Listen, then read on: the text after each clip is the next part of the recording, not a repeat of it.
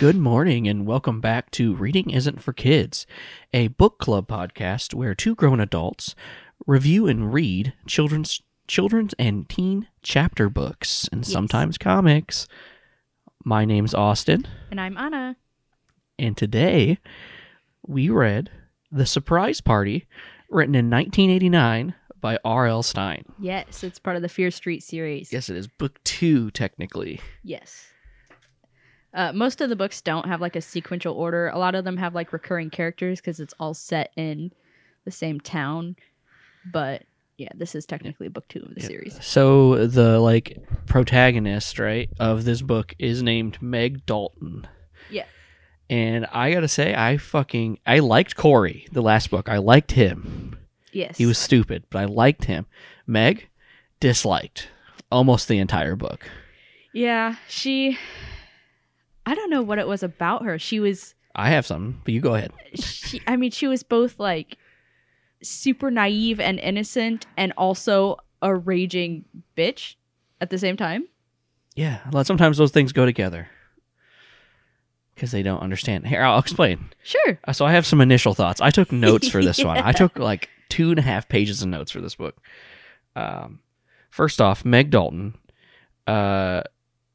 let's see, they don't ever really describe how she looks like, except they say she has a round face, blonde hair, and light blue eyes, and everyone calls her a child. Like, she looks like a child. Yeah, she looks like a little girl, like a little baby doll. They don't describe, like, her figure, nothing else. They don't describe what she wears. That's literally all the description we get of this character. Yep. And she gets so mad when people say she looks young. Yeah. And, like, I don't know. I don't relate. I always looked older, so... Me too. But I could see why that's frustrating. That doesn't make me mad about her. That would be genuinely frustrating. Cause she's like, what, 16, 17? Yeah. They're high school. They're like approaching adulthood. Like, yeah, you know, like most kids that age are like, you know, starting to like develop into like looking like adults and stuff. So like, I would get like, it'd be a little frustrating. And there's points where she comments on it and I'll bring it up as it comes up. I mentioned sometimes some things of it. But basically, my initial thoughts about Meg is that she's kind of, like, she's very much emotionally immature. Yeah, she really is. It seems to be... She doesn't put a lot of thought behind her emotions. Like, she doesn't have... she just doesn't seem to have the ability to think about why she feels a certain way or why other people feel a certain way. That's what really got me is that, like, for example, one of the first things we met is, like, we meet her two friends, Tony, which is her boyfriend. Yeah. And Tony is described... Did we even get what Tony looks like? I always just kind of pictured him as just like a tall white dude. I think that's kind of how he looks, right?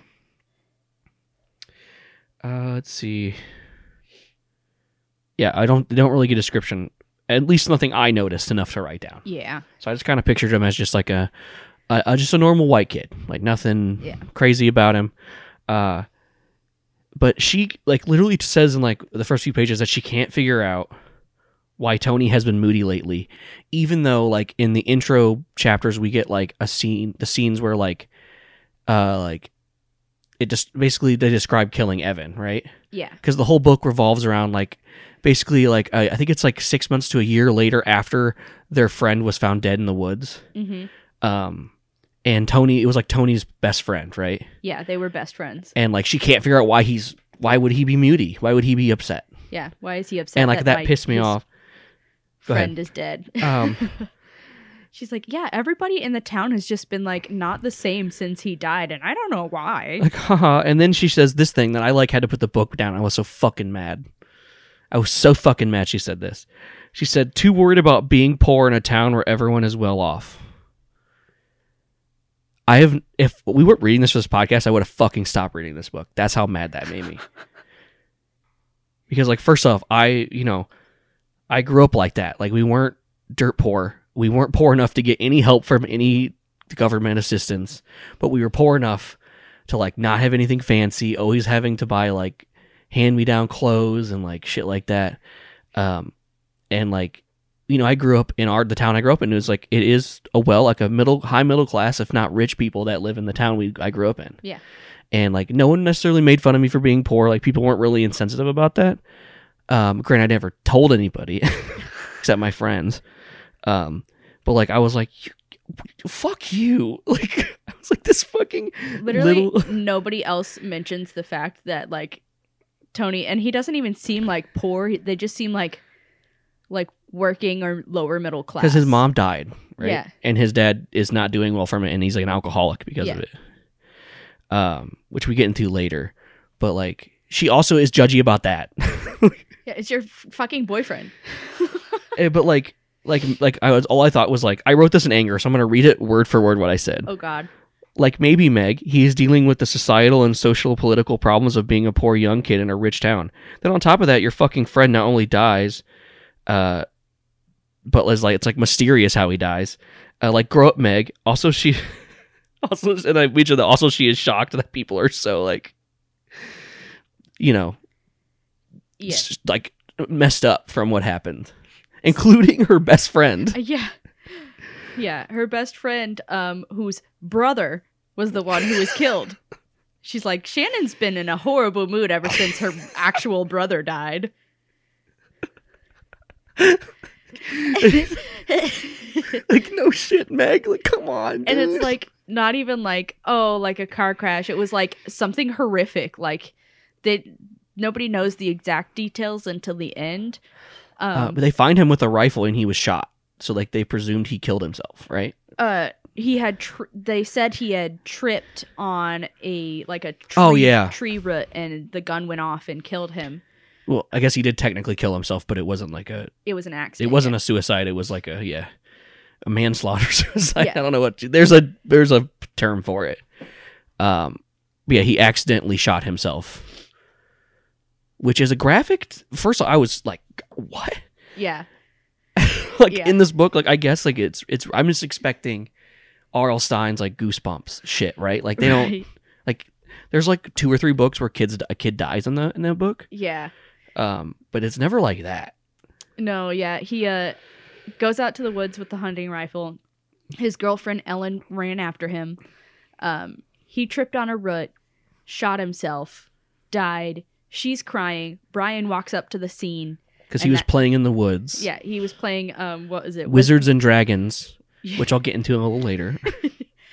And walks into the scene, and that's just everything that's gone on. And like, people are like, oh, it's a horrible tragedy. But you know, the Fear Street woods. It's the 80s, so we don't investigate it. Yeah. So then we get, on top of all that, she also describes how Shannon looks. Her name is Shannon Harpers. That's the best friend's name. This is what she says. She has a perfect figure, coppery hair, blue eyes, and a full pouty mouth. Yes, I saw that and I said, definitely a man wrote that, because what 16, 17-year-old girl looks at their friend and be like, oh, she just has the perfect figure and just like, a pouty mouth. I could see the perfect figure part because I've seen women talk about each other like that.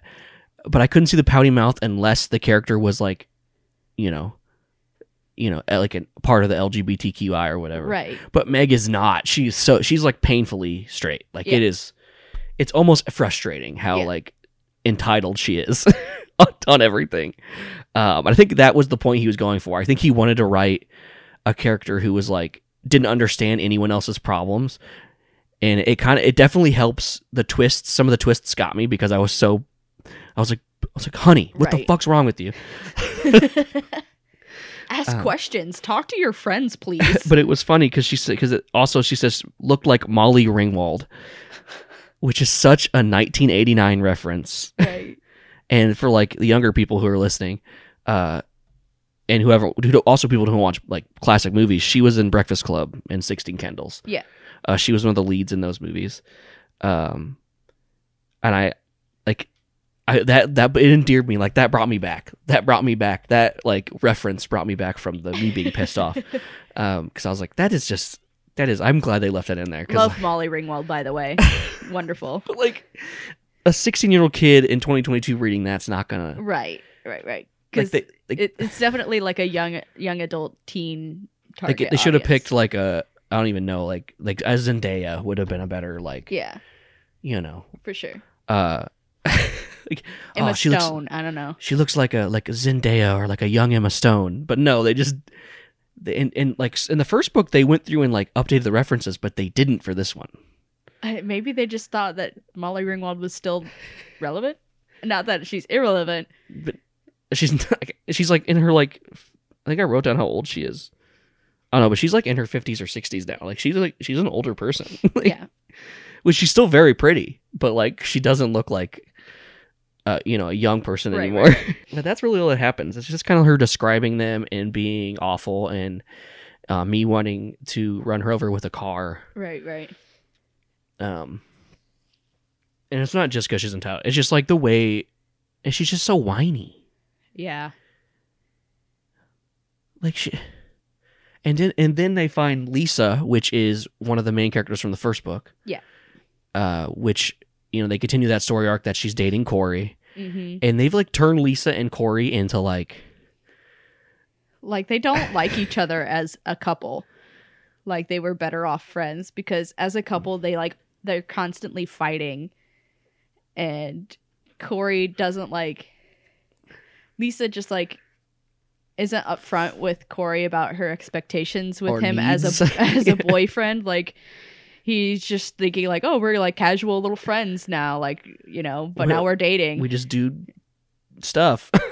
And like Corey like doesn't listen to her at all. Like, and he constantly forgets that he has stuff to do with her. And like, he it's just not malicious. Like, yeah. He's just an idiot. He's just a big golden retriever. But like the thing with himbos is you gotta like tell him. And not all her either, because Corey should fucking come on, dude. Yeah. You don't real. He doesn't miss his gymnastic stuff, I bet. No.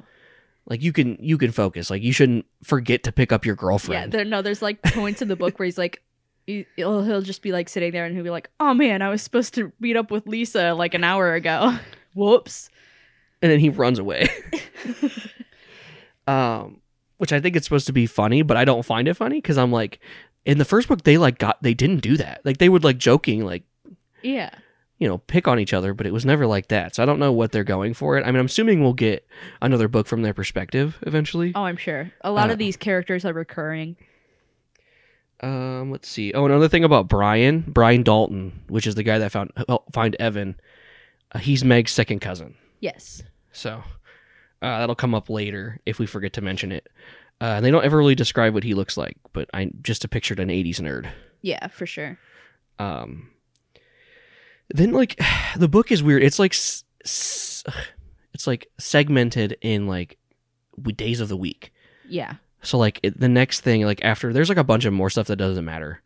Then it goes into like Monday, and this is where they fully mention Wizards and Dragons that we mentioned, and it's italicized, like it's an actual game. Mm-hmm. And it's not, because I Googled it, and there's a game from like 2012 called Wizards and Dragons, but there isn't one from the 80s.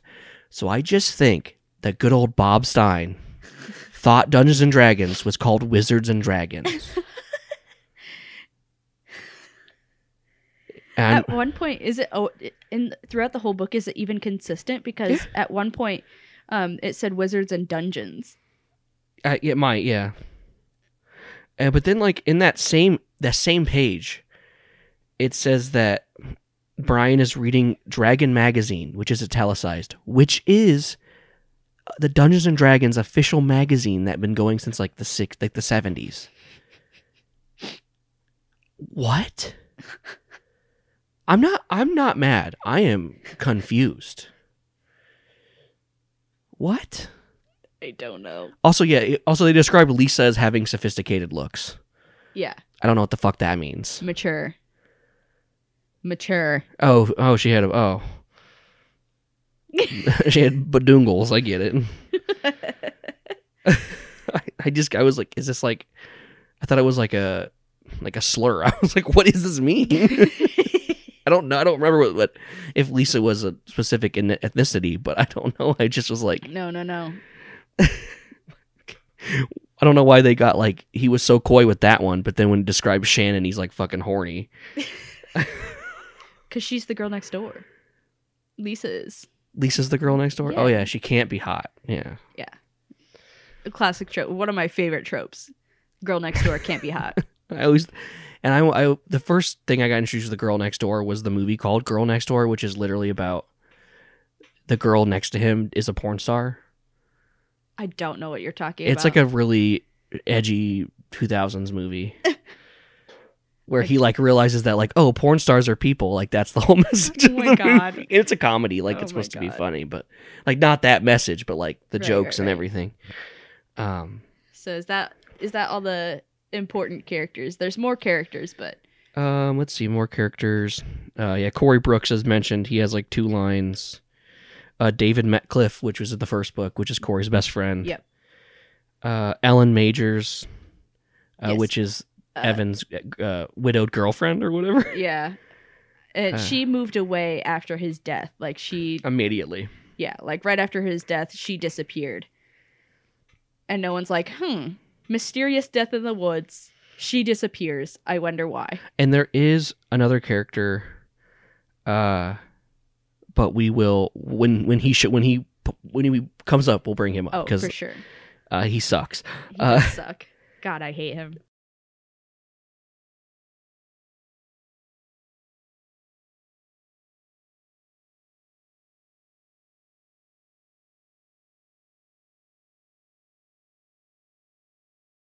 So, they figure out, Meg finds out through the grapevine that Ellen is coming back to, what's the town called? Shadyside? Uh-huh. Is coming back to Shadyside for the summer after school gets out to go hang out with her aunt. And Meg is so excited because Ellen was her best friend. And she's like, oh, I know what we should do. I know Ellen hated parties, but we're going to throw her a surprise party because, like, I don't think she'll go to a party any other way unless we like literally throw a party at her. And hey, where should we plan it? Or do they talk about that yet? I don't think yet, because Shannon's like, that doesn't sound like a good idea. And like Meg's like, why are you even upset? Like you liked Ellen, you know, she dated Evan, and Shannon's like, please don't bring my dead brother into this. Like, please stop mentioning my dead brother. And Meg's like, sure, sensitive? Yeah, really. So, Meg is like, oh, we're going to throw this party. And Tony's even like, I don't think that's a good idea. Like, Meg never liked parties. He's like, are you sure she's even going to like that? And she's like, oh, no, I'm definitely throwing her a party. So then she starts planning out this party and, like, buy stationery and is like making invitations. And they reference a weird 90s company during that. I think they called it like Dayglow. But anyway, so Dayglow now, I don't know if it's the same company. I doubt it. But like it just makes like pigments. I'm assuming for shirts. I fucking Googled it, clicked the first one. And I was like, I don't give a shit. Then she gets called to the office, right? Yes. And the secretary's like, I don't know. She's like, yeah, you definitely weren't called to the office. And then instead of going back in classic high school or fashion, she stops and talks to her friend Annie Torben, I think her name was. Oh, who knows? I don't know. She's on the gymnastics team. That's the last time we hear of Annie Torben. Why did we have that scene, Christiana? She might be in another book. Great. Glad we wasted fucking 2 paragraphs of them talking. She gets back to the study hall, and then all of her invitations are fucking cut up, right? Yes. Well, she goes back and forth because she gets called up to the office that time, and then all of her things are cut up, and then the teacher's like, hey, go to the office. Like, you have a note. And she's like, I was just there. And she's like, well, I don't know. Just go. So she goes back to the office and gets a note from the office lady that's like, don't throw your party. And then the secretary's like, I don't know who left it. Yeah, she's like, I just was given a note in an envelope. Here you go. And then she goes back, and she asks Shannon, like, hey, who cut up my invitations? And Shannon's like, I don't know. She's like, I went to the library. And then after school, she's like, Tony, you were in study hall. Did Shannon cut up my invitations? He's like, no, I went. He's like, no. He's like, Shannon didn't go to the library, though. But I didn't see who did it because I went to the bathroom. And then he also has a note. Yeah, he also has a note that's like, don't throw the party or I'm going to get you. And then immediately she's like, my creepy cousin Brian, maybe. And then right when they mention Brian, they look up and Brian is just standing in the hall, like staring at them. Yeah. And like, when they see each other, instead of Brian just being like, hey guys, he runs away. Why? Why did he run away? Know. They never explained. Like, they never really explained why he runs away. I think he's just like, so she keeps talking about how he's like sucked into the game and like he thinks that he's actually in the game at all times, but I think that's kind of just like his trauma response, like he's escaping from reality by like pretending he's in the game constantly because he found that kid. Yeah. I'm assuming it didn't look very good if he was shot, right? No. That's not a very pretty wound. No. Especially up close. And when he found him, Ellen was like screaming. Yeah. So then Meg starts getting phone calls in like the middle of the night from like a creepy, whispery voice. She gets a few that are like, don't, like they just like breathe and hang up. Mm-hmm. And then she gets a few that are like, don't throw your party or you're going to regret it. And she's like, I can't tell if it's a man or a woman. And I'm like, okay. And she's like, well, I'm so stubborn. I'm just going to keep throwing this party. And Tony's like, that's a bad idea. I was followed. Yeah, like somebody was following Someone her. Chased him. Yeah. And Meg is like super rude about it and insensitive, like being so it's such like a toxic masculinity thing that I noticed that was like, she was like, you shouldn't be scared. You're the man. Yeah. Like, oh, so what? Someone chased you. And he's a kid. Like, they're all kids. Like, if someone chased me, I'm a grown-ass man, and someone chased me in the dark. Yeah. Her boyfriend is, like, shaking and, like, borderline emotional breakdown. Like, please don't throw this party, Meg. I'm begging you. And she's like, hee, I'm stubborn. You're being a pussy. That's basically what she said. And he's like, all right, well, then if you throw the party, we're breaking up, and hangs up. Yeah. They've been dating for like 2-3 years or something like that. Like a long time for a high school relationship. Like they've been dating. And from a couple chapters where they like meet up, they are involved, like physically, it seems. Yeah. And obviously they never talk, they never describe it, but it seems like they are. Mm-hmm. So like they have this like connection, like it's, but again, I don't think she's emotionally invested and mature enough to be having these types of relationships with people. And then after she gets that phone call, doesn't she go over and try talking to Lisa? Yeah, I think so. And Lisa suggests that it's Shannon and you should just talk to her about it. Yeah, eventually, because like things keep happening where, you know, Meg is trying to connect all these dots and she's like, well, who's trying to stop this? And like freaky stuff keeps happening. Like the threats get more and more like serious. Mm-hmm. And eventually someone tries to hit her with a car. Okay, that's after this though. Yeah. So she goes to Meg because there's another thing that happens before that's like insane. Because she talks to Lisa and then at lunch, Lisa's like, hey, confront Shannon. She's doing it. But Lisa is like not realizing that Meg has no tact with just talking to people. Yeah. So then she confronts her at lunch and Shannon like rightfully gets upset.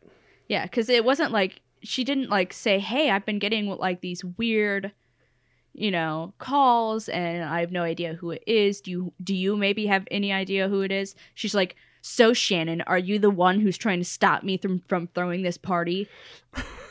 Shannon's like, huh? Just eating her sandwich, like not even. And then she gets upset, and then Meg's like, "Oh, Shannon overreacted." Like she like screams at her in the lunchroom. Yeah, Shannon overreacts. She's being ridiculous. I'll just talk to her later, and then she like finishes her school lunch, and then picks up her lunch bag. Yeah, and it's full of blood. Yeah. But it wasn't blood; it was paint. Yes. Which I don't know how no one saw any of this. Yeah, I don't know how none of this is like, because nobody's like suspicious of anything. They're just like, ooh, Meg. Because Corey is behind her, like at the other table. Uh-huh. And it's a table full of like gymnastic people. Like none of them notice. Someone put red paint in her. They had to come over with like a fucking paint bucket and dump it in there. Because I get why Meg and Shannon could have not seen, because they were screaming at each other. Yeah, for sure. But again, this is just like a horror trope. You just got to be like, well, no one's paying attention. So yeah, it's a lot of Meg trying to connect dots and coming up with lists of suspects and people getting mad at her because she's a terrible detective. Not reading the room ever. Because yeah, and then a day passes and just bullshit. Nothing really matters. And then Thursday comes up, and then she's like, "I need to apologize to Shannon. I'm going over to her house." And Shannon forgives her. Because like she's like, I shouldn't have screamed. I was kind of an asshole. And they're both like, I'm sorry. And I was like, okay, that's a very mature moment. I liked that. I was like, oh, we're going to see some character growth for Meg here. No, we don't. Yeah. We just saw how mature Shannon was and how I wish Shannon was the main character. And then she's like, well, aren't you going to try and stop my party? She's like, I don't know who hates...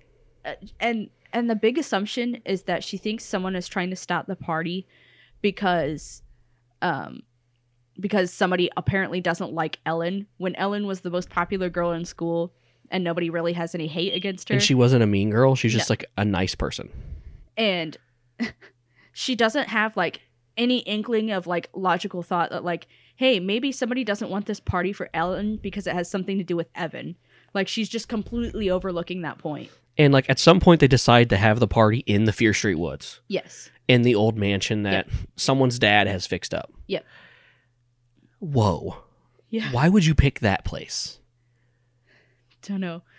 Shannon did offer to have it at her house, but then she was like, "Oh no, there's pictures of Evan everywhere. We don't want to look at Evan." Yeah. Why not Brian's house? Brian's rich. He lives in a mansion. He lives in like a plantation house. Yeah. But Brian's creepy, even though like Brian's parents seem super nice. Yeah. Anyway, we'll get to that. So then like they have like this flashback of a night Evan, Ellen, Shannon, and Meg and Tony were hanging out. All of them. Yes. Because they were all like super good friends. They would like drink in the basement and like play ping pong and billiards and you know, just goof around. And like Evan shows some signs of some serious sociopathic tendencies. Yeah. Which no one it's not mentioned any time before this. They just mention that he's kind of like a wild party guy, but not like as a wild party guy, I was never like that. No, he like genuinely has issues. And like anger issues to the point like Tony beats him in billiards, and he gets so mad he starts swinging the pool cue at Tony, and Tony thinks they're joking around. Yeah, because they're besties. And no, then he breaks the pool cue over Tony's head and splits his head open. Yep.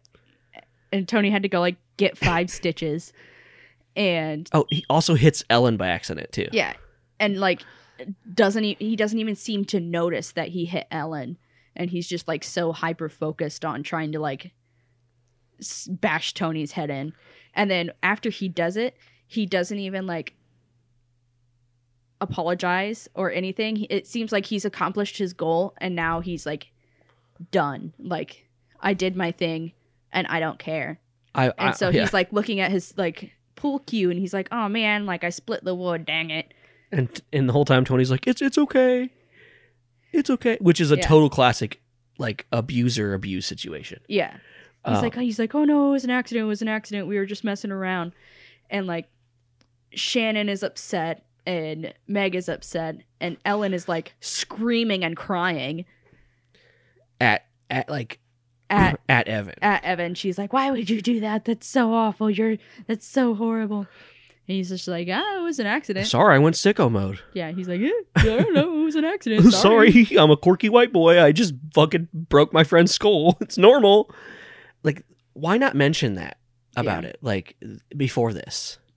Like, I felt bad Evan was murdered. Now I don't feel so bad Evan was murdered. Not saying he needed to get murdered for that, but like... Right. Now I'm not as sympathetic because it's like, whoever murdered him, what if it was someone he was abusing or hurting? Right. That's what I was thinking up to this moment. I mean, it comes out that that wasn't true. But anyway, we'll get there. Right. And then that's where Meg almost gets run over, if you want to talk about that. Yeah, she's walking home, and it's raining, and it's nighttime, so she can't really see very well. And all of a sudden, this car, like, comes and almost hits her and then swerves out of the way, and she has to, like, jump onto the curb. And so she's, like, freaking out and is all shaken up pretty reasonably, and she's like, okay, were they actually trying to hit me, or did, like, is it so slippery that they may have just, like, lost control of their car for a second, like hydroplane? But you think in that situation they would stop and be like, are you okay? Yeah, I almost hit you with my car, are you okay? Especially in its town that's kind of described as, like, people, like, helping each other. It's a close-knit town. But yeah, then she goes home, and she tries it, and then that's it. Yeah, we get the perspective of the driver, who is having a mental breakdown. He saw whoever it was. They don't say who it was. Saw and noticed that it was Meg, swerved, and almost hit her. And would have hit her if she didn't jump. Yeah, would have hit her if she didn't jump. And they're like, "Oh, I really could have hurt her. I just meant to scare her." But you wanted to. Yeah. And they just keep going back and forth from, like, "Oh, you're a killer, right? You're the killer. You're the murderer." Talking to himself, or themself, I should say. And then like, bashing their heads against the windows and, like, clearly having, like, an episodic breakdown. I was like arguing with themselves. I was kind of like, did I write this? Did I write this chapter? This little chapter here. And then they, like, they not even their car. They were borrowing it from their cousin, park it in front of the house, and, like, take off running. Yep. I thought that scene was good. I liked that perspective scene. I thought it was well written. I thought he did a good job writing it. It was scary. It was kind of gross because he was, like, again, beating themselves against the window and stuff. Yeah. And it was like this internal monologue, like, "Oh, you're a sick little psychopath, aren't you?" And they're like, "No, please, I don't want to hurt anybody. I just want to be good." And they're like, "Ah, oh, no, you're a killer. You've killed and you'll kill again." He's like, "No, please, I don't want to kill anybody." As someone who writes a lot of, like, horror stuff for our other podcasts and everything, I respected that because, like, it doesn't invoke sympathy or it just invoked fear and confusion and, like, uh-oh. Like, who could it be? Because it, again, doesn't use any type of pronouns to, like, distinguish gender or anything. So, again, could be anybody. Because there's been 500 fucking characters in this book. It could be Annie. Maybe Annie did it. Yep. I don't know. The office assistant. Yeah, it's an adult. I never liked Ellen. Anyway. Then the next night, she goes to speak with Tony. He isn't home. And his dad, who's going out to the bar, and she's so judgy about it, which it's Friday, first off, that he went to play Wizards and Dungeons in the Fear Street woods. Mm-hmm. He went to go hang out with Brian in the woods. And she's like, "That's weird. Why would he hang out with Brian?" Yeah. I'm like, that is weird, but, like, maybe he just wanted to do something that wasn't, you know, not thinking about how mad he is at you. Right. Because at that point, he was like, "Well, I'm breaking up with you." And she's like, I'll give you a couple days to cool down, and then we'll pretend like nothing happened." And, like, he's not even showing up to school. And then, again, more bullshit. She keeps talking about this paper she needs to write. Doesn't matter, but it keeps coming up in the whole book. Yeah. And she's like, "I'm planning the party." And, she's like, "Oh, no, this doesn't happen yet. Never mind." Then she's woken up at 4 a.m. by Tony's dad saying he's not home.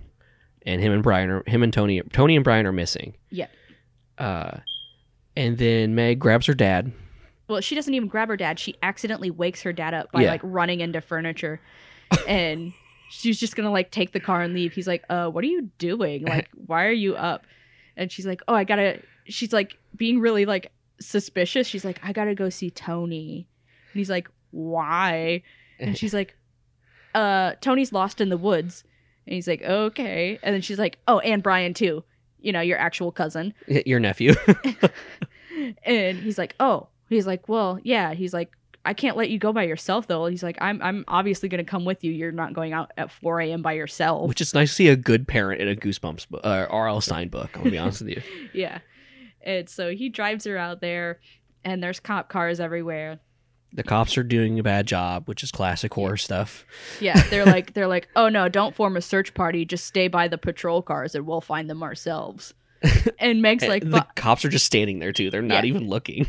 And Meg's like, but I know what cave Brian plays Dungeons and Dragons in, or whatever the game is called. Who knows? I know where he plays. I can go look for him. And. Like with his friend Dwayne, which when does Dwayne even come up? Dwayne has been there since the study hall scene. Okay, let's finish this scene and we'll circle back to Dwayne. Okay. Because we need to talk about Dwayne. Yes, we do. Then they go searching. Meg and her dad get separated because, of course. Classic. And then Meg is like basically strangled. Yeah. And then she runs and she falls down a fucking ravine. No, she gets thrown down the ravine. Oh, she gets thrown down the ravine? I thought she was running and she falls. But. No. She hears someone behind her. And, like, she's like, hello, like, who's out there? And nobody answers her. And so she starts running. And she's like, oh, my God. She's like, I'm being chased right now. And she trips and they catch up to her. And they're, like strangling her and holding onto her. And they're like, don't throw your fucking party. And then they throw her down a ravine. And then she finds a beaten and semi-conscious Brian. Yeah. Like, bad. Like, later they describe, like, he's, like, it, like, broke his jaw and, like, he's, like, fucked up. Yeah. Like, he would have died if she wouldn't have found him. Yeah, his face is all beaten in and, like, you know, his eyes are swollen shut and, like, pulverized. And then Tony finds them. Yeah. And he's like, oh, my God, what happened? I'll call the cops and the paramedics. And then the cops come and. You don't get them. And he's like, Brian tripped and fell down the ravine. And I was looking for a way out, but I got lost. And I was like, don't make the poor kid the killer. Come on. I was so mad. I remember telling you, I was like, if they make the poor kid the fucking killer, I'm going to be so mad. It gets good, though. And at this moment, you're, like, led to believe that Tony is the killer. Yeah. And because he's having this breakdown and he's losing it, man. He's not having a good time. Yeah, and we'll come back to that, but we circle to Dwayne. Dwayne is like a shitty, like, jock nerd combo. Mm-hmm. Like, so misogynistic and toxic and, like, disrespectful and sex and, like, rapey. He's very rapey because you said that you saw something that really bothered you when he said it did. It's a little bit after this. They go to a party, and Dwayne is almost like threatening Shannon, because right after the scene where, well, that's pretty far away. Right after the scene where Meg gets almost hit by the car, Tony is out, like, taking a walk, and he sees Dwayne, who's, like, his neighbor or something. Like, they live on the same street. And he's like, what are you doing out here? And Dwayne's like, fuck off, nerd. He's like, I'm just shooting baskets. And then, I don't know. I don't remember. He's like, I'm glad Evan's dead. Yeah. He's like, oh, Shannon. He's like, I really want to get in her pants. Like, I'm so glad Evan's dead. Cause he didn't want me anywhere near Shannon. He's like, I'm so happy that he's dead. And Tony's like, that's my best friend. And it, like, spikes him with the ball. And Dwayne's like, why are you mad? He's like, hey. And, like, the whole book, he, like, catcalls Shannon and is, like, being really weird with her. And then it skips Saturday, and then Sunday comes around, and Meg's mom convinces her to go to Brian's and cheer him up after he got the shit kicked out of him. That's what I wrote. Then she goes over there, and Brian's, like, being weird, and, like, she keeps describing him as, like, horrific looking. Yeah. And she's super insensitive about it. She keeps like, bringing it up to him, like, how bad he looks, basically. She's like, you look disgusting. And he's like, yeah, okay. He's like, no shit. Someone tried to kill me, but it's fine. And then he starts. Brian tries to confess stuff. Yeah, he goes on a tangent, and he's like, oh, Meg, he's like, there's something I need to tell you about that night in Fear Street Woods. And she's like, oh, well, tell me about it. And he's like, I really need to talk about, Evan and everything. I can talk to him. I'm a wizard. He's like, I can bring him back though. He's like, I can bring him back from the dead. And she's like, what are you talking about? Did you call me? Yeah, totally. She's like, did you call me, by the way? And he's like, yeah, I did. But he's like, I was so scared that I kept hanging up. And she's like, but you were threatening me. He's like, no, I just I didn't say anything. And I kept hanging up. And I think he's loopy from medicine. Uh-huh. And he's like, he's like, well, right now I'm only a level 3 wizard. He's like, once I'm a level 4 wizard, I can tell you what happens and I can bring Evan back. And she's so just so genuinely pissed off at him that she's like, okay, Brian, whatever. And he's like, oh, thanks, by the way. And she's like, thanks for what? Leaving or hanging out with you? And he's just like. And then he grabs her and he's kind of being rough. But I think he's just so loopy that he doesn't know what he's doing. And then that scares her and she sprints out of the house. And he's also clearly having a breakdown. He has information, that nobody else knows. Yeah, and she doesn't fucking talk to him. Whatever. And she leaves, and then Ellen is walking into the house. Yeah, Ellen walks in to see Brian, and she's not supposed to be in Shadyside until next week or whatever. She's like, oh, you're here early. And she's like, yeah, I'm here early. She's like, I have to go inside. And she's like, no, wait, we need to hang out. She's like, yeah, come to my house tomorrow, but I really need to get inside and see Brian. And she's like, that's weird, and then walks away. Of course they'd have a weird relationship. They found someone dead together. That brings you close to someone whether you want to or not. Yep. And again, she doesn't recognize it. So emotionally stupid.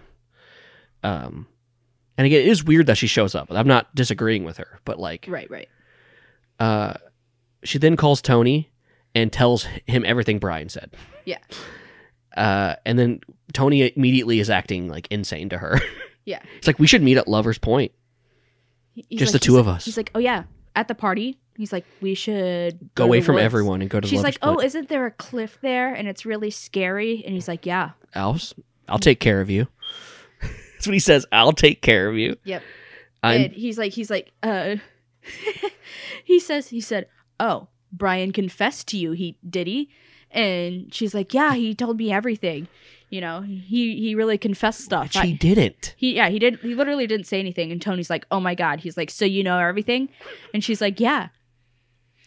And he's like, great. We'll meet at Lover's Point. Yeah. Let me take you to the cliff.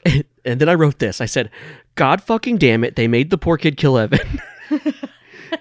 Because we get a immediate perspective from Tony, and he's basically admitting to accidentally shooting him. Yeah, he's like, and pure accident.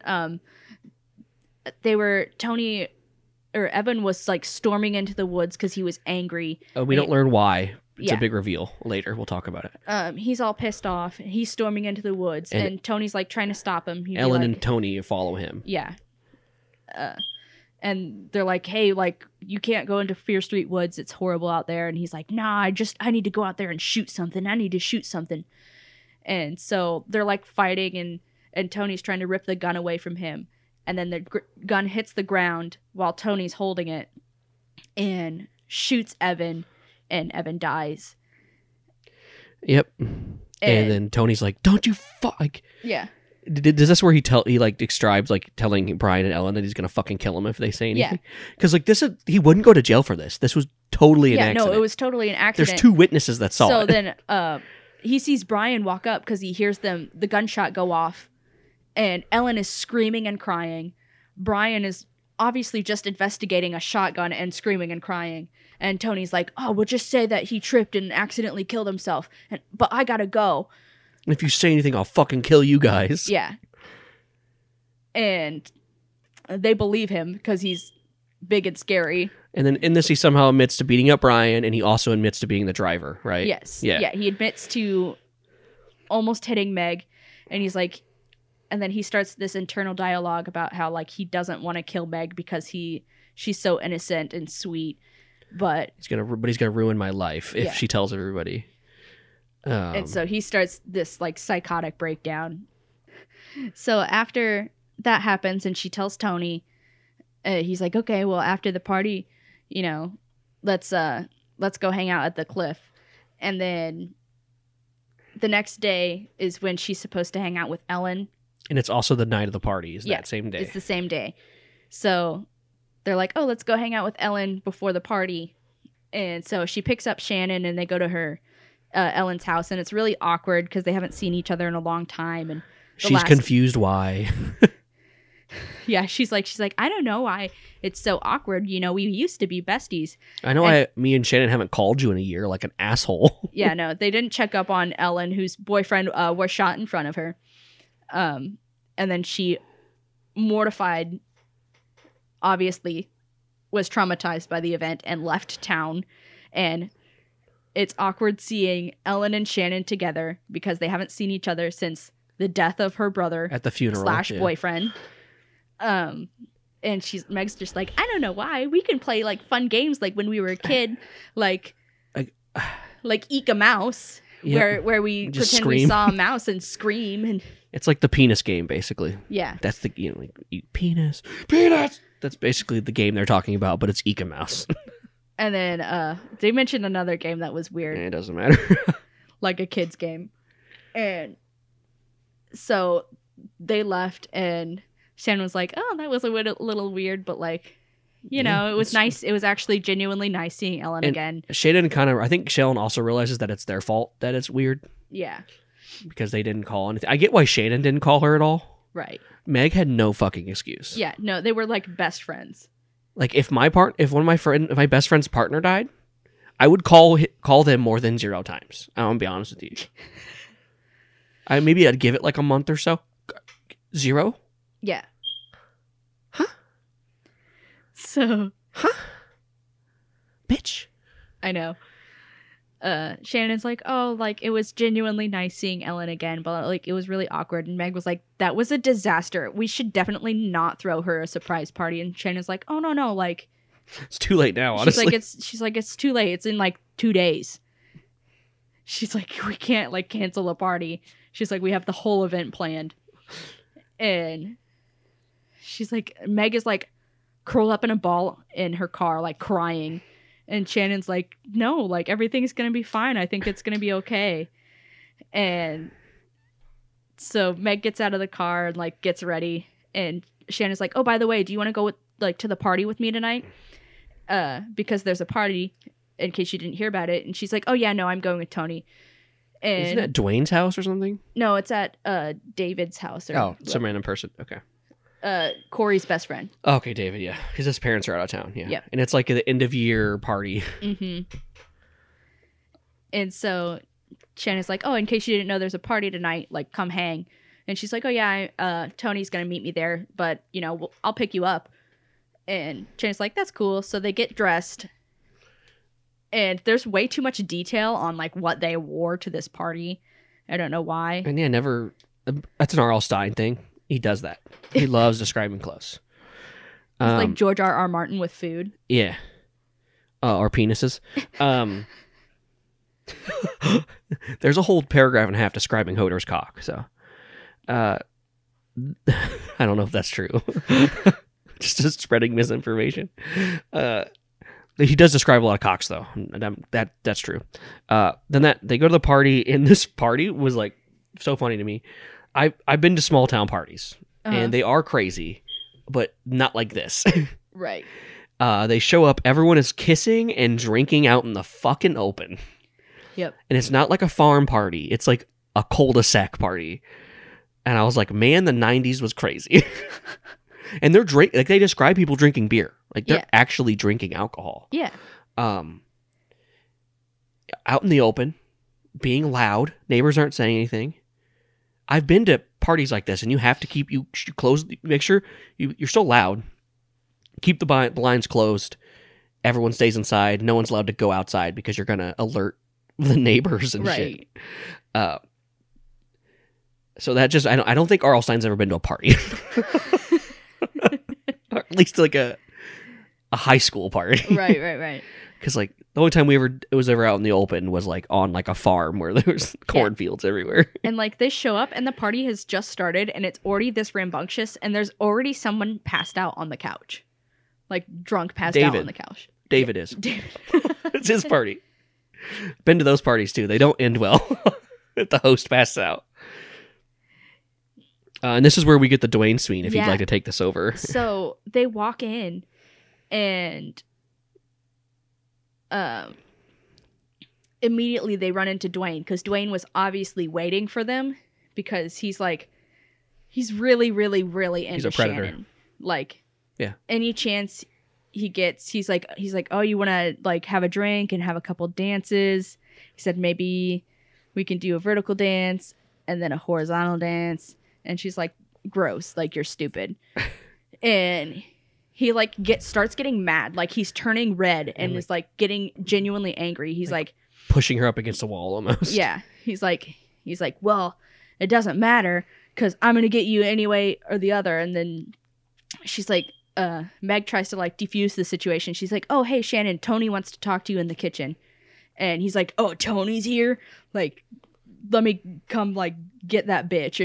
And she's like, yeah, Tony's here, like stay there, he wants to talk to Shannon. And as Shannon's walking away, he'll be like, and he looks at her and it's like very threatening and he's like, hey, since I won't have you tonight, I'll see you on Saturday, which is when Meg's party is, the surprise party. And Shannon's kind of mad at her for helping, which I didn't understand. Maybe it was the way she helped. I don't know. Yeah, because there was this dumb excuse because Tony wasn't there yet, even. And it was...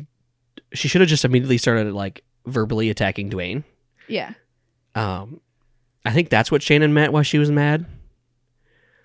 But I don't know. So then, as they're walking into the kitchen, Tony actually walks in and... He looks at Shannon and Meg and Meg's like, oh, hey, like, cool, let's have a drink and like hang out and be friends. And Tony's like, let's leave. And she's like, oh, you just got here. Like, don't you want to hang out? And he's like, no, I want to go now. And she's like, okay, bye, Shannon. And like, just leave Shannon, who is already threatened. Yep. And just leave Shannon by herself. No other friends around. And she's like, okay, see ya. I'm going to go hang out with Tony on the cliff. And then we get Tony's perspective. They don't talk in the car. They get to the thing, and Meg's like, can I have your jacket? And Tony's like, no. She's like, oh, it's so cold. It's so dark out here. And he's like, yeah, no, there's no lights over here. And she's like, I'm really cold. And she's like, can I have your jacket? He's like, no. He's like, I'll make sure you're warm, though. Yeah, I'll take care of you. He says it again. And then he like, there's like 2 pages where he's like, I'm going to kill her. I'm not going to kill her. I'm going to kill her. Okay, I'm not going to kill her. I'll kill Brian and Ellen with a gun on Saturday in front of everyone. Yep. he's like, Meg knows everything. Why is she acting so innocent? Because she told me she knows everything. He's like questioning her and she being really suspicious. Yeah. Like he's being so suspicious and he's like, oh, she's onto me. And she clearly is not like reading any of this at all. And he's like, I should just kill her now and get it over with. And then he ultimately does decide to not kill her. And she never mentioned that weird interaction. Yep. And he's like, he starts storming away after he's decided that he's going to kill Brian and Ellen. And she just follows. And she's like, oh, are you going to give me a kiss? And he's like, oh yeah. And like gives her a kiss and he's like, all right, let's go. She's just an idiot. Yeah. I don't know. Not suspecting Tony for any of this. Yeah, even though he's been in every situation. And Tony keeps telling on himself. Yeah, he's like, she should be connecting the dots. He's like, I should kill her because he's like, there's so many red flags here. He's like, I've he's really wearing his emotions on his sleeve. He's like the most suspicious man in the entire book. Yep. And has been for like half the book. Except Dwayne. Dwayne's the only like not creepy. He's the only other creepy character in the book. Yeah. And then that's it. That was Monday. We skip a whole week. Nothing happens that week at all. we get to the day and night of the party. And Meg, like, picks up Ellen. She told him that they're going on a dinner date with her and Shannon. Like, they're going to get pizza like they used to. Mm-hmm. And Ellen's, like, awkward the whole time. Well, and it's because she's, like, they drove past Shannon's house. She said, we're not picking Shannon up from Shannon's house. And she's like, no, she's at this really creepy abandoned mansion in Fear Street Woods.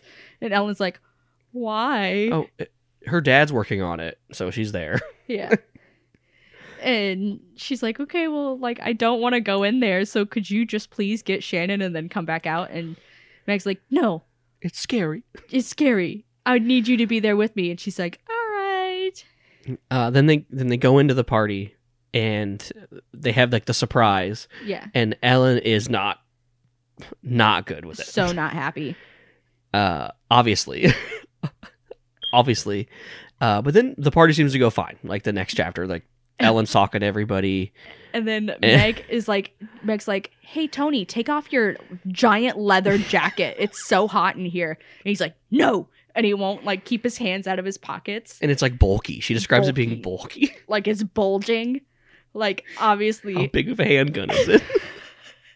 It's like a fucking Desert Eagle. And she keeps bringing it up, and he's, like, glaring at Ellen the whole time. And she's like, that's weird. Yeah, what, like, an insane person. And then after, like, 15 minutes, Brian shows up, still bandaged. Yeah. And begins screaming he can bring Evan back because he is a 4th level wizard. Yeah, he's like, I have achieved 4th level wizardness. He's like, I can bring Evan back from the dead. He's like, behold. And they're like, what the fuck? And then walking through the doors is Evan. And everybody's like, ah. And then Tony's like, ah, I confess, I killed him. How dare you? Ah, freaking out, and he's pointing the gun at people. This is so chaotic. He's like, ah, I admit it. I confess, I did it. And then the lights go out. And then a gunshot goes off. And then the light comes back on. And Dwayne's holding the pistol. He shot Tony. In the shoulder. And Brian's like, whoa. He's like, Evan is not back from the dead. This is, like, his half-brother, who they mention only once in this book. And that he looks like him. He looks exactly like Evan. And so everybody's like, Dwayne, what the fuck? Why did you shoot Tony? He's like, Tony knew that I killed Evan. No, he would have got away with it. Yeah. Nobody had any suspicion. I didn't suspect. I just thought he was a rapist. I didn't know he was also a murderer. Yeah. It was such a twist. He's like, oh, yeah. He's like, I definitely killed Evan. And they're like, what are you talking about? And Tony's like, no, I killed him. I was there. He's like, no, you didn't. And, like, doesn't explain himself. He just grabs a hostage. Ellen. Mm-hmm. Yeah, he grabs Ellen. He's like, I'm going to kill you, too. And, like, starts dragging her through this house, which he knows intimately for some reason. Everyone has ran away. Yeah. Except Tony's on the ground, and I think Shannon is trying to help him. Yeah. Dwayne, and then Meg tries to stop him, and Dwayne is huge. Like, he's a big kid. Like, he's a big boy. Yeah. Overpowers her because... Yeah, why didn't she kick him in the balls? That's what I thought. Yeah, she, like, tries to grab the gun from his hand, and he, like, slams her into the wall, and he's like, oh, now I guess I got 2 women. I got 2 girlfriends, and I was like, oh, gross. He's definitely going to do things, because he's going to get caught. Yeah. He knows he's going to jail. Yeah, but he's gonna do whatever he wants first. Yeah. And so he was like, hee, and, like, runs away. And takes him to the basement. Yeah. And so... They're like, why did you do that? And, like, it's just the 3 of them. And he's like, oh. He's like, so. He's like, what happened was... Oh, wait, we forgot to mention why Tony said that they were in the woods. Yeah. I was going to say, Dwayne says his thing first, though. Oh, does he? Yeah, I'm pretty sure. Dwayne says, no, I found Evan, and he was fine. I think he had a graze or something. No, like the... he hit, like, the ground and, like, was knocked out. Yeah, so Dwayne picked up the rifle and shot him in the head. Yeah, he was like, haha. He was like, everybody ran away. So, and Evan was fine. He was just unconscious, but I shot him in the face. Cops didn't dust for prints. He's like, but yeah, I did it because I wanted to sleep with Shannon, and Evan was threatening me. He was telling me to not sleep with his sister. And he's like, fuck Evan. I was scared of him. But rightfully so. Evan was insane. And then Ellen, and then Meg's like, but why were you there, Ellen? And she said something that really, really upset me. Oh, yeah. She says... That was really obvious the way, in my opinion, the way that they were talking. She says, but you've got... Ellen says to Meg, but you've got to grow up sometime, kiddo. They're the same age. Yeah. Fucking asshole. I was like, what a fucking bitch. I was like, basically she was fucking Tony behind her back. Mm-hmm. And told Evan... And they told Evan to break up with him. And then Evan then went to the woods to shoot something to blow off anger. Yeah. They followed them. So Evan was rightfully angry because Ellen and Tony had been fucking each other, cheating on both of their partners. Which they still did not confess after Evan died to Meg, who has just been dating Tony this whole time. And so... And Meg's not mad about it. She's like, oh, well, that makes sense. And it's like, oh my God. That's your... She wasn't your friend the whole time. Your best friend and your boyfriend. And then you found out that they accidentally killed someone. Not really, but like... Yeah. Like they had a murder plot together. Because like, what if Dwayne actually didn't kill somebody? That's still so malicious. Yeah. And they didn't tell Meg first that... They told Evan first? Why would they tell Evan first? I don't know. They knew he would freak out. Mm-hmm. Rightfully so. He should be mad. Yeah. And the fact that Evan didn't beat the shit out of Tony there makes me think that maybe he wasn't a psychopath. He just had really bad anger issues. Yeah. So what I think when they were playing billiards and Evan hit Tony over the head is that Evan already knew that they were fucking each other. You think so? I think so. I think that's why Evan was so angry and that he just had this pent-up rage towards Tony that he was like, I'm going to get this fucker because I know he's like sleeping with my girlfriend. And of course, you don't want to be the person that's like, I'm accusing you. Like, please come forward first. I think he genuinely had anger towards Tony. Plus, it was the 80s and they had a hard time of men being vulnerable. Let's be real. And that's that. And then they play the Eka Mouse game. Yeah. She's like, Dwayne like drops his gun and Meg's like, Ellen, let's play Eka Mouse. And like, Ellen doesn't acknowledge her at all. And Meg like, is like, oh my God, I can't like, she's like, please, please, please, let's play Eka Mouse. And like, Dwayne is going off on a tangent about how like, he's so excited to have two girlfriends. And then all of a sudden Ellen's like, ah, like a banshee. Like she screeches and is like, a mouse. And Dwayne turns around. Dwayne's like, huh? And then Meg grabs a frying pan off of the wall and bashes Dwayne's like face in with the frying pan. Knocks him out. Knocks two teeth out. And she's run. Like, let's go. And that's it. That cuts there. And then there's like an epilogue. Yeah. Literally the epilogue. And it just cuts to them talking to Mike, which is Shannon's brother, and Shannon. Mm-hmm. And they do mention that they sent Tony to get psychiatric help because he was having this breakdown from thinking that he had killed somebody. And it turns out, imagine thinking for a whole year that you accidentally killed your best friend. And then it turns out you didn't.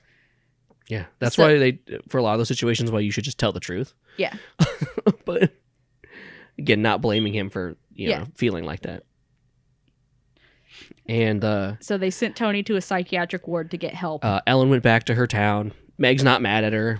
Yeah. They're like, okay, see you next time. We call more often, please. Shannon seems happier, Meg says. Yeah. She's like, I think it kind of closed a chapter because I think people were like, people knew that the whole situation was suspicious and weird, but nobody had any evidence because there was no investigation. So I think it just made Shannon feel a lot better that chapter had closed. And then her little brother was like flirting with Meg. He's like, hey. Oh, it's older. Isn't he like in college? I don't know. And yeah, he was flirting with Meg. Mm-hmm. Totally weird. Shouldn't do that. Yeah. Why are you doing that? He was like, next time I come in town, he's like, you want to hang out? And she's like, oh, yeah, definitely. You know, my psycho boyfriend tried to kill me, and my best friend was sleeping with my boyfriend. But yeah, I'm totally down to like just move on from that relationship completely. So my wrap it up here. My final thoughts. I was happy with Dwayne being the killer overall. Didn't make it the poor kid, which I was happy about. Dwayne was a piece of shit. Don't know what happens to Dwayne. Never says he gets arrested or anything. Literally nothing. Yeah. Who knows? So Meg kills him. Overall, I thought Meg was like an entitled young kid, but most of her friends are assholes to her and treat her like shit. So she just get new friends too, except Shannon. Yep. Shannon was the only one that wasn't bad to her. Yep. Literally. Lisa was mean to her. Tony's mean to her. Everyone. Corey. Yeah. Let's see. But overall, you know, I liked the book. It made me want to read the next one pretty bad. Because it's called Overnight or something, and it sounds interesting. But my last thought was, I hope Meg is never a main character again. But I bet she will. I don't know, maybe. What's your final thoughts? I really liked this one. But I had read this in the past, so like halfway through, I don't remember Dwayne being the final killer. I remember there being a weird plot like that, like a weird twist like that at the end. Halfway through, I remembered Tony and Ellen being together. But it was, I liked it. I really did like it. It was fun. Yeah, so overall, I give this book a 3.5 outdated 90s references out of 5. I give this like a 4.5. Whoa, what? I really liked this one. No, actually, I changed my mind. It's just going to get a 4 from me, okay, because it doesn't matter. I give it 4 red paint-filled lunch bags out of 5. Okay, perfect. And before we get into the end stuff, the next book we're reading is The Walking Dead, Volume 1, Days Gone By, which is issues 1-6. So if you want to read that with us, hop on in. I fucking love that comic series. So good. Excited to talk about it. But what I'm going to do here, we're going to do our little outro stuff. So thanks for listening, for Reading Isn't for Kids. If you want to follow us on Twitter, our Twitter is RIFKpod. We also have like a joint Discord with our flagship podcast, Grim Encounters. You can hop in there. There's a bunch of designated channels to Reading Isn't for Kids, where we talk about books, talk about upcoming books, etc. We also have a music league in that Discord that we've been really playing. It's been a lot of fun. Yes. You can hop in there. And if you want to listen to our other podcast, it is like a campy horror, like D&D style game. It's not D&D, but it's like that era type of game where Anna is on there and a couple of our other buddies, and they play like modern day supernatural hunters, basically. Yes. And I'm like the chill master, so I like do all the funny NPC voices and stuff. So if you want to come listen to that, it's really fun. Start on season 2, though. Just start on season 2. Anyway. Alrighty, so this review is from Fun. I hope I pronounced that correctly. If let us know. Definitely let us know. The title of this review says, "Got me scratching my neck, begging for more," which instantly makes me think of Shigaraki from My Hero Academia. I've listened to each episode 3 times now. Please, I'm begging you, give me more, please. Papa Nor, Mama Anna, give me the books. I just want to say thank you. Yeah, thank you. It means a lot.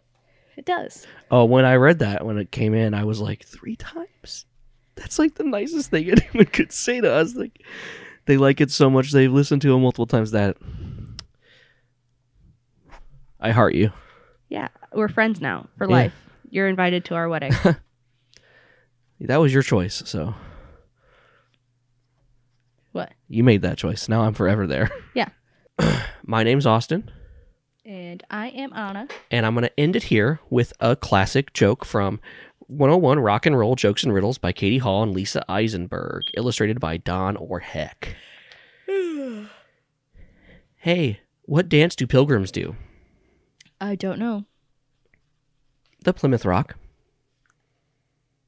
I disliked that. Get it? I did. Do you get it? Because the Plymouth Rock is something that is in that place. In Plymouth? Yeah. Yeah. Uh-huh. Yeah. I get it.